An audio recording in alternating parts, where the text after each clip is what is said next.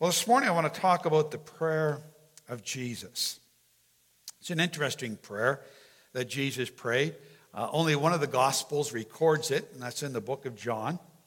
But it's a very powerful prayer that Jesus prayed just before his crucifixion, and he was praying for us. So if you have your Bibles, John chapter 17, uh, 9 to 23, uh, I'm going to be reading from the New Living Translation. My prayer is not for the world, but for those you have given me, because they belong to you. All who are mine belong to you, and you have given them to me, so they bring me glory. Now I am departing from the world, they are staying in this world, but I am coming to you. Holy Father, you have given me your name. Now protect them by the power of your name, so that they will be united just as we are. During my time here, I protected them protected them by the power of the name you gave me. I guarded them so that no one was lost, except the one headed for destruction, as the scriptures foretold. Now I am coming to you. I told them many things while I was with them in this world, so they'd be filled with my joy. I've given them your word, and the world hates them because they do not belong to the world, just as I do not belong to the world. I'm not asking that you take them out of the world but to keep them safe from the evil one. They do not belong to this world any more than I do. Make them holy by your truth. Teach them your word, which is truth. Just as you sent me into the world, I am sending them into the world. And I give myself as a holy sacrifice for them so they can be made holy by your truth. I am praying not only for these disciples, but also for all who will ever believe in me through their message. I pray that they will be one, just as you and I are one, as you are in me, Father, and I am in you. And may they be in us, so that the world will believe you sent me. I have given them the glory you gave me, so they may be one as we are one. I am in them, and you are in me. May they experience such perfect unity that the world will know that you sent me and that you love them as much as you love me. Father, may you add your blessing to your word this morning. We thank you, Lord, already speaking to us through the music, Lord, uh, through the words of the music, Lord, through the sharing of the scripture during our worship time. Thank you, Lord, for already speaking to us today. In Jesus' name, amen. This morning, I just want to share with you about this prayer of Jesus. It's a very personal prayer that really reveals his heart for his disciples and for all of us for all believers who would come to faith in Jesus Christ throughout the centuries. The, the prayer shows that Jesus is concerned about every follower of Christ.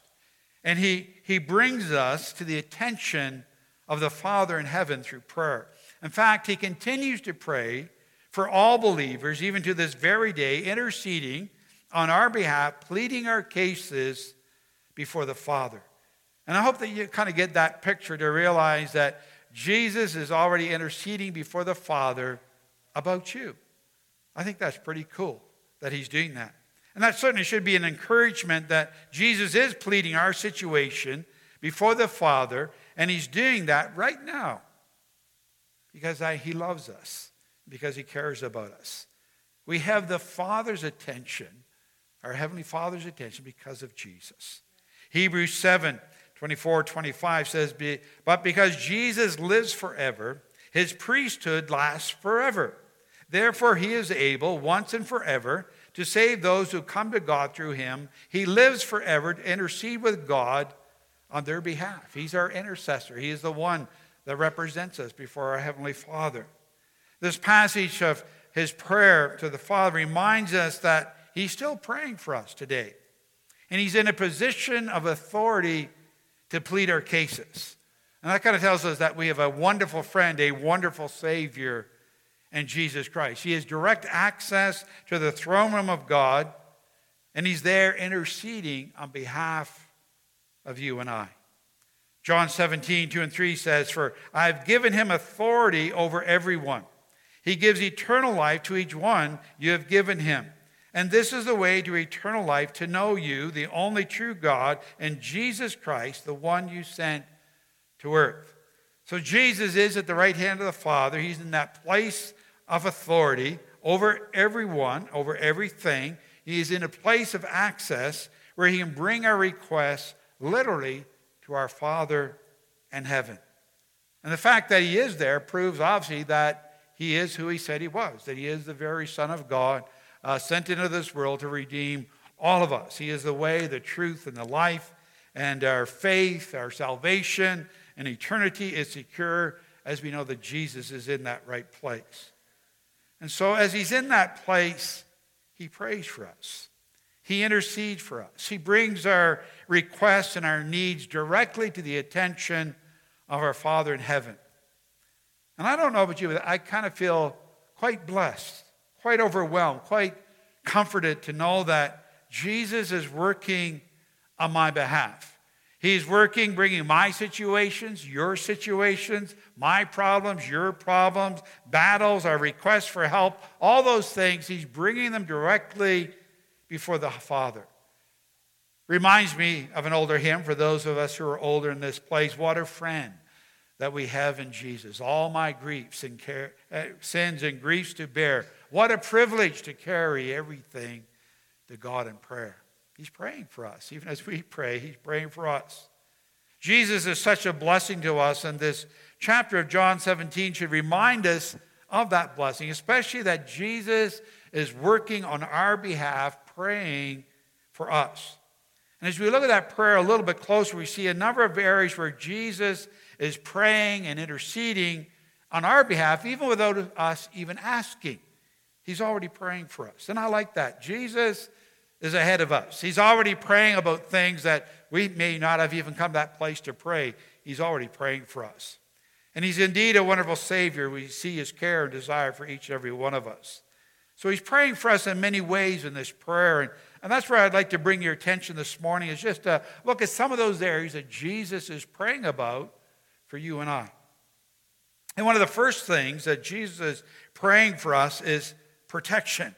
Jesus desires that we live under the umbrella of God's protection, where we are shielded from injury and harm and danger or loss.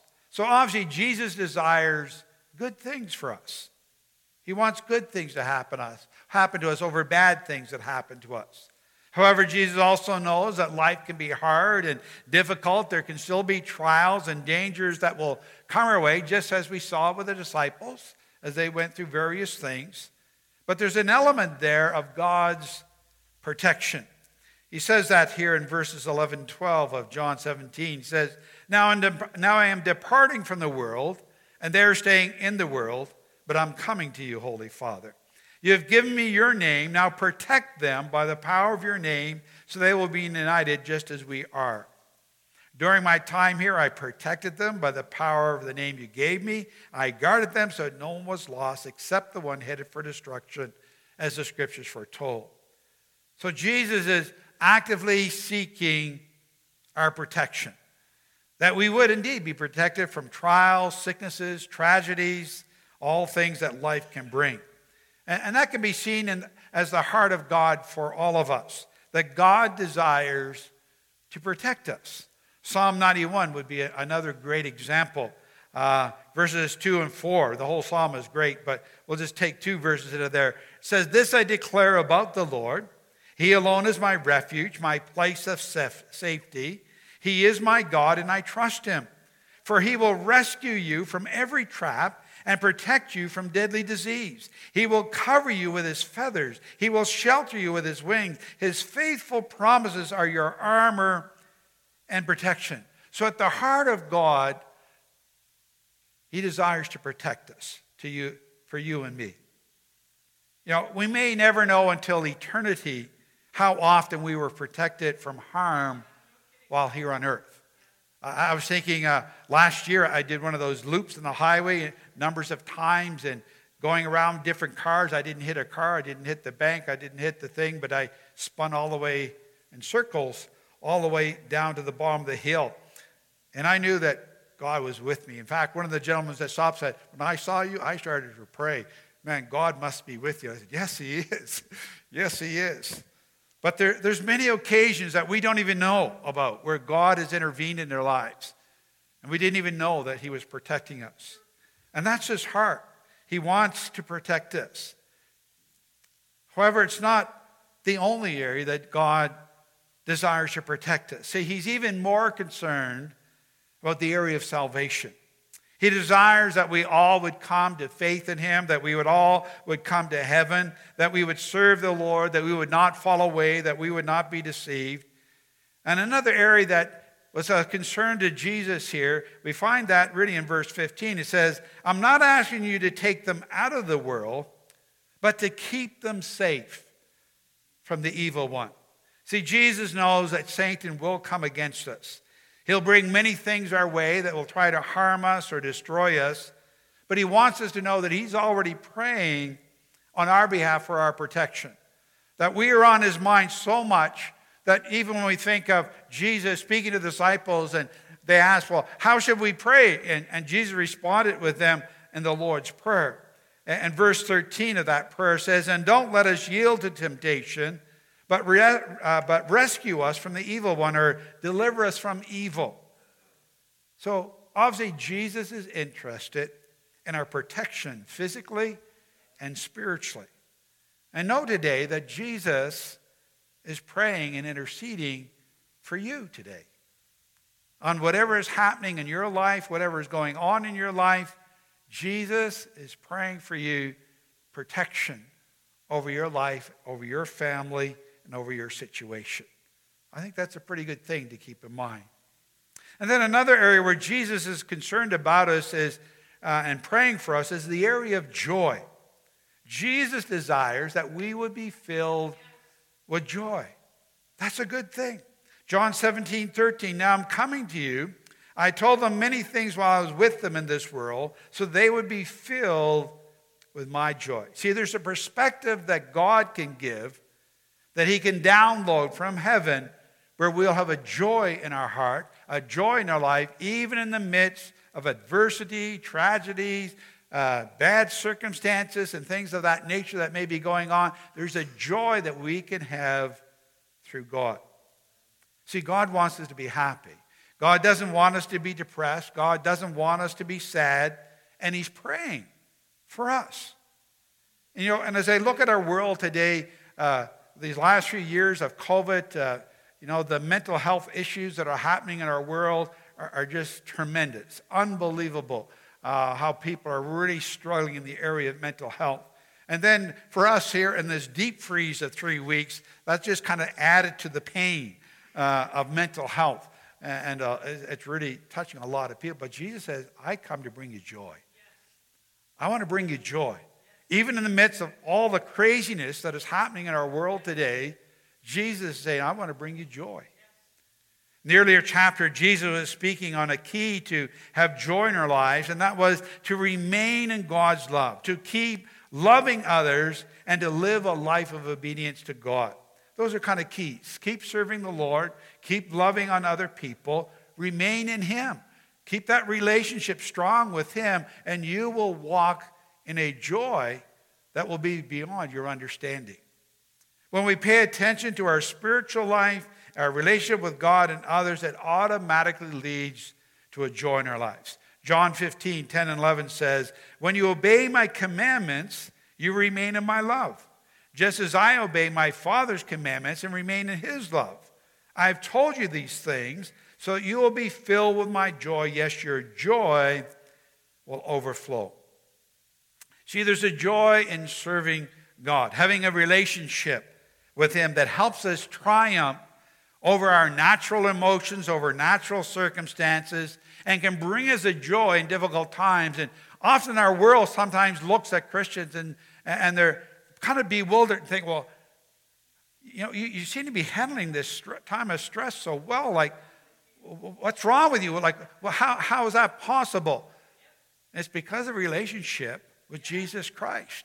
That there's a joy that comes in our lives that really is beyond description.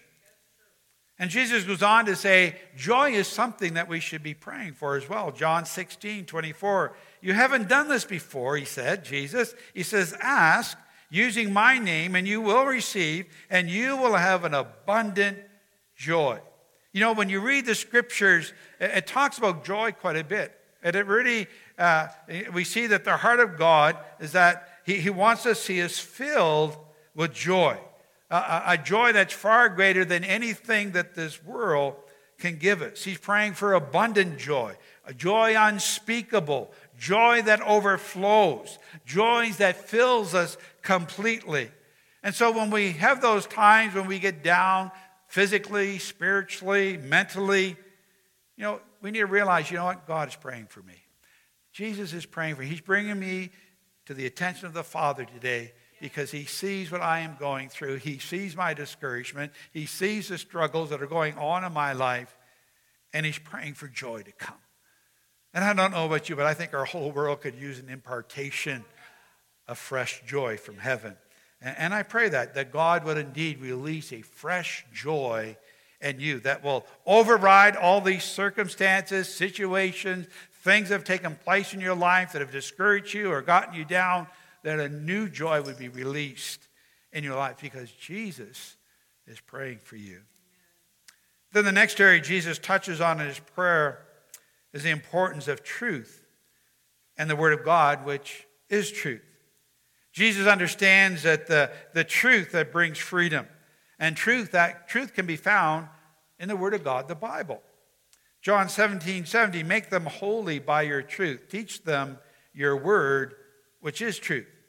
See, Jesus wants us to know the truth, which is found in the Word of God and is revealed to us by God.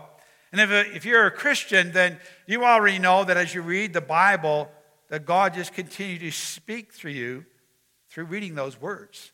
And you can read the Bible hundreds of times, and, and you can be amazed how God continues to speak to you. Even though you might have read a verse a hundred times, God can just speak something fresh, or revelation can come to you as you read that. Well, Jesus is praying for that to happen for all of us. That everyone that picks up the Bible would come to a, a greater understanding of truth and that they would, would in, indeed experience revelation. And so, as you're picking up your Bible and you're reading it, maybe you've been struggling with uh, reading your Bible.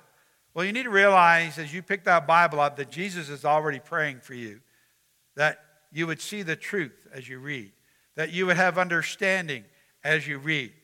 And, and so, that's a good thing that Jesus is already praying about us before we even get into the Word of God and read it for ourselves. Now, the Apostle Paul also speaks about the importance of the Word of God. It's so very, very important. We all need to be reading the Word of God. We, we, we have it even on our, our tablets, uh, on our phones now. Uh, you don't even have to go to a bookstore anymore to, to buy an actual Bible because you got it electronically. And you can download uh, every translation, uh, every version of the Bible that is out there. You can just you know, a simple app, and boom, you have them all.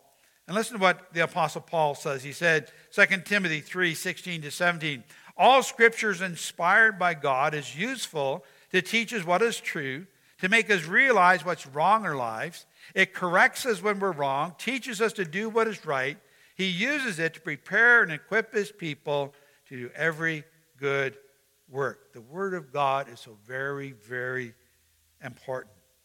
And Jesus is already praying that as you read that word, that you're going to see the truth. And that truth is going to bring revelation into your mind and into your heart. God's word, the Bible, is so very, very important. Jesus wants us to experience the truth of the Word of God, that it would sanctify us, that would change us to be better people, to be a people with a new devotion, a fresh calling to serve the Lord. He wants us to grow in our faith, grow revelation, grow in understanding, grow in truth. And He's praying that for you and I.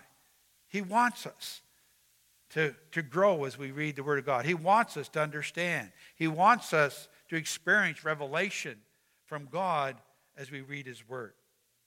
Then, a fourth thing that Jesus is praying here, He's praying for the spread of the gospel, commissioning us as sent ones to proclaim the good news of the gospel. John 17, 18. Just as you sent me into the world, I am sending them into the world. See, sometimes as Christians, we fail to realize that we're all sent once. We are sent to share the gospel with the people who are around us. And this is the mission of all believers. That's our calling, that's our job. That's what every one of us is actually called to do. Not just some people, but all of us are called to this mission and this commission of reaching out to our world, which is basically the Great Commission that Jesus spoke of here in Matthew 28 19 and 20. And he says this Therefore, go and make disciples of all nations, baptizing them in the name of the Father and of the Son and of the Holy Spirit. Teach these new disciples to obey all the commands I've given you. And be sure of this I am with you always, even to the end of the age. See, that's a commission to every Christian, not just to some Christians, all Christians. We are all to share the gospel of Jesus Christ. God has placed all of us in different places where we can be a witness, where we can testify of the goodness of God and testify of the gospel of Jesus Christ. And that needs to be taught. We really do. And uh, of course, that's a message that's uh, throughout the Word of God as well, uh, that we are to share the gospel with others. And obviously, it's something very important to Jesus because, again, here's Jesus getting ready to be crucified. And what's he doing? He's praying about getting the gospel message out. He's not praying about himself in that sense, he's praying for us, praying for generations that will come to faith in Christ that we might share the gospel. And this is something that is very, very important. Uh, I, I, think back to earlier in Matthew, Matthew's gospel, Matthew 9, 37, 38, where Jesus is talking to his disciples again. He says, The harvest is great, but the workers are few. So pray to the Lord who's in charge of the harvest. Ask him to send more workers into his fields. Do you realize we need to be praying that as well, coming in agreement with Jesus that he would send more people, not so that our church can be bigger, but that we can reach more people. And, and we need to be praying that God gives new people. We want to see new people that will come into our church that are going to help us to spread the gospel message of Jesus Christ. That we will reach our community, we'll reach our world for you, because that's his mission. And he commissions us into that area that we would be involved and we would say yes. May we respond like the prophet Samuel said, Here am I, Lord. Use me. I'll be used of you. Then, lastly, in this prayer of Jesus, Jesus prayed for unity among all of his followers. See, Jesus knew for the church to succeed, there needs to be unity. Listen to his words, verses 21, 23 of John 17. I pray that they will all be one, just as you and I are one as you are in me, Father, and I am in you. And may they be in us, so that the world will believe you sent me. I am in them, and you are in me. May they experience such perfect unity that the world will know that you sent me and that you love them as much as you love me. Unity is that state of being one, being in harmony, being in agreement. It's very important for us as followers of Christ that we be striving towards unity. Very important. God has given us uh, leadership in our churches. Uh, he's given us apostles and prophets, evangelists, pastors, teachers that will help us, direct us, to lead us towards that. But his, the very word of God also is there for us to read and to see that God desires unity amongst his people. And when we don't have unity, then we give the devil a foothold in our lives, in the lives of our churches, and that's what can cause disunity. And that's something that we don't want. The apostle Paul, he addressed the early church with these words, 1 Corinthians 1:10. I appeal to you, dear brothers and sisters, by the authority of the Lord Jesus Christ, to live in harmony with each other. Let there be no divisions in the church, rather be of one mind, united in thought and purpose. Unity is where the church will prosper. Unity is where our world will look at us and they will respond to the gospel of Christ. They will believe the message of Jesus because they will see unity amongst Christians. It's unity that becomes a convincing testimony. And, and, in fact, Jesus, he speaks of this twice in his prayer, once at the start then uh, at the end, stressing the importance that we have unity. Unity is the blessing in the church that is needed and that will help us to reach our world with the gospel. Even as you read the Old Testament, it talks about the importance of unity. And, and I found it rather interesting that unity was associated with the anointing of God. Unity was associated with people experiencing the peace of God.